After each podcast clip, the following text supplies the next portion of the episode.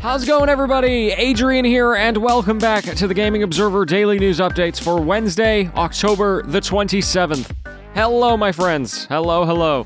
Hope you're doing well. And let's get into the news, shall we? The first thing I would like to talk about today is the Nintendo Switch expansion pack, because it is now available. People have been playing it. And just as a reminder here, this is the addition to Nintendo Switch Online which will give you access to some N64 games, some Sega Genesis games, as well as the most recent Animal Crossing DLC, which will release soon. Now, unfortunately, players have reported a number of issues with the N64 titles in particular, and it kind of runs the gamut. There's audio lag, low frame rates, issues with button mapping, even visual bugs, like Ocarina of Time has this pretty bad example in terms of fog. So anyway, this kind of sucks for some people because these issues they're they're probably going to be fixed at some point. They're not super game impeding, I would say, but it kind of piles onto something that people were already a little skeptical of, particularly because of its price tag. The expansion pack is more than double the base price of the service, right? The the basic package is like 20 American dollars and then the expansion pack is 50.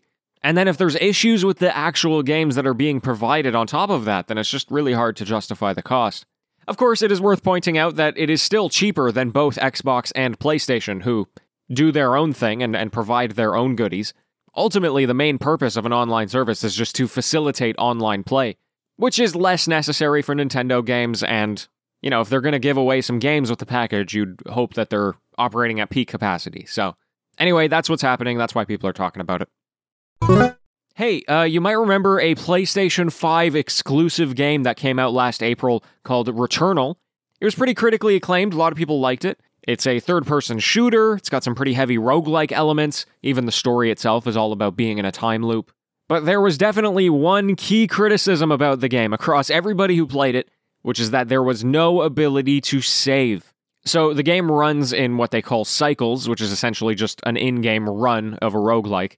And in some roguelikes, not having a save would not be a problem. You know, if, if a run is like 10 minutes long, then whatever. If, if the game crashes in the middle of it, you just start over. You didn't lose all that much. But Returnal, the cycles are very often multiple hours long. And so some people would lose tons of progress just because they had to step away from the console, or there was a, a surprise update, or whatever.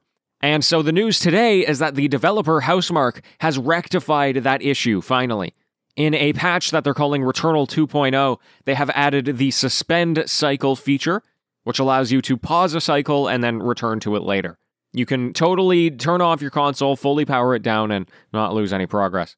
They gave some more details on the PlayStation blog, essentially saying that this isn't a typical save system.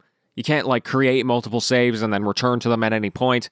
Uh, the whole thing is basically built around this idea that you create a suspend point and then you return to that point and then you it's deleted. You can't use that save again. They don't want you save scumming, essentially.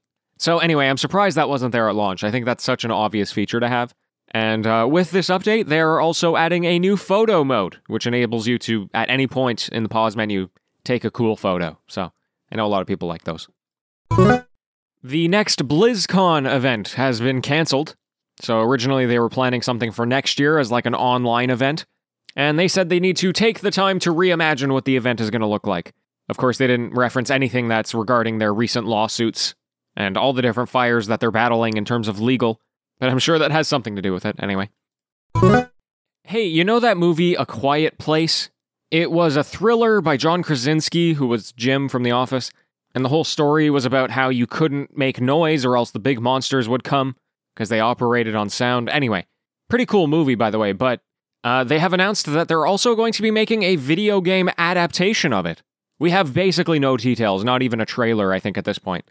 All we know is that it's single player, it's a story driven experience, and it's being developed by a Montreal studio who I don't think has done their own game before, but it is being published by Saber Interactive, who's pretty prominent.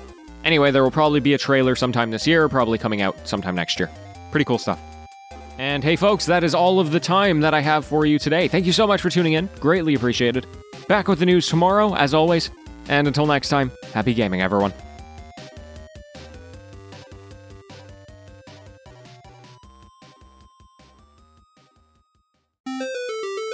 It's the TGO After Show. Hello and welcome. Please send help. I'm playing Cookie Clicker. Oh no. I hate saying it out loud. You know Cookie Clicker, right? You know this this concept of idle games where basically the whole purpose of the game is to just get be- bigger numbers. Okay, here's the core gameplay loop of Cookie Clicker. You click a cookie, you've gotten one cookie. You click 10 cookies, you now have 10 cookies.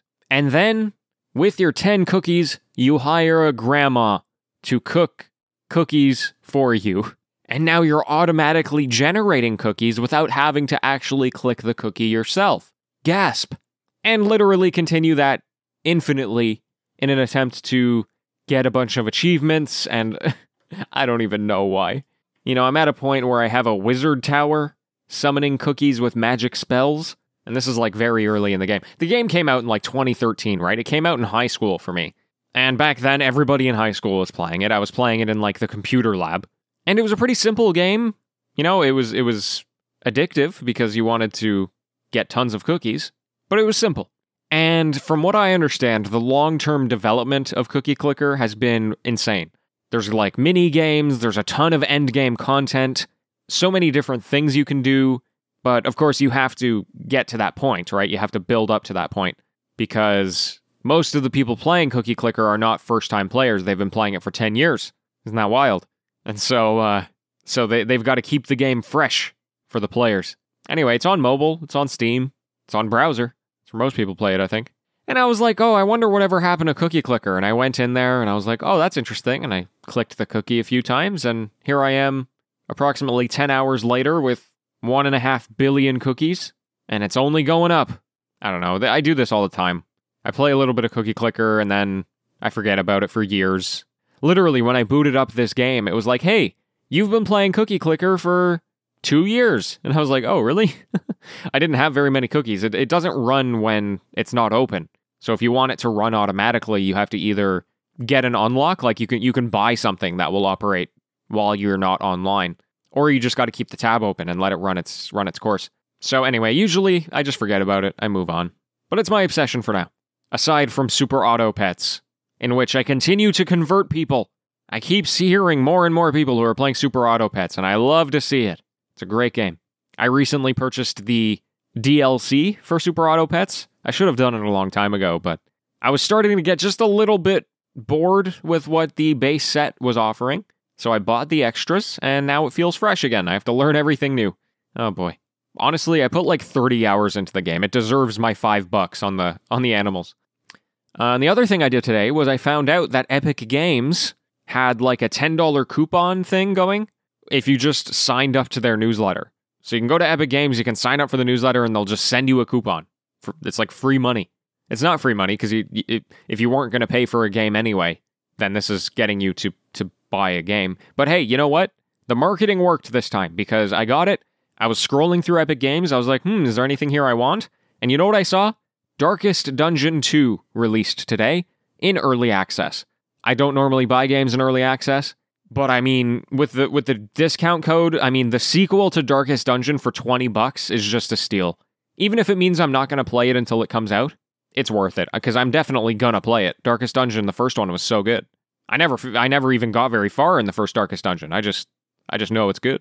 So uh anyway, I might try the early access or I might wait. I'm not sure just yet. I did install it just in case. We'll see what happens. Anyway, that's what's going on with me. Hope you're well. Seriously, I say that a lot, right? I say, oh, "Oh, I hope you're doing well. Hope you have a great day." But I, I'm serious. I want you to have a good day. Let's let's spread some positivity here, you know? I'm always trying to have a good day.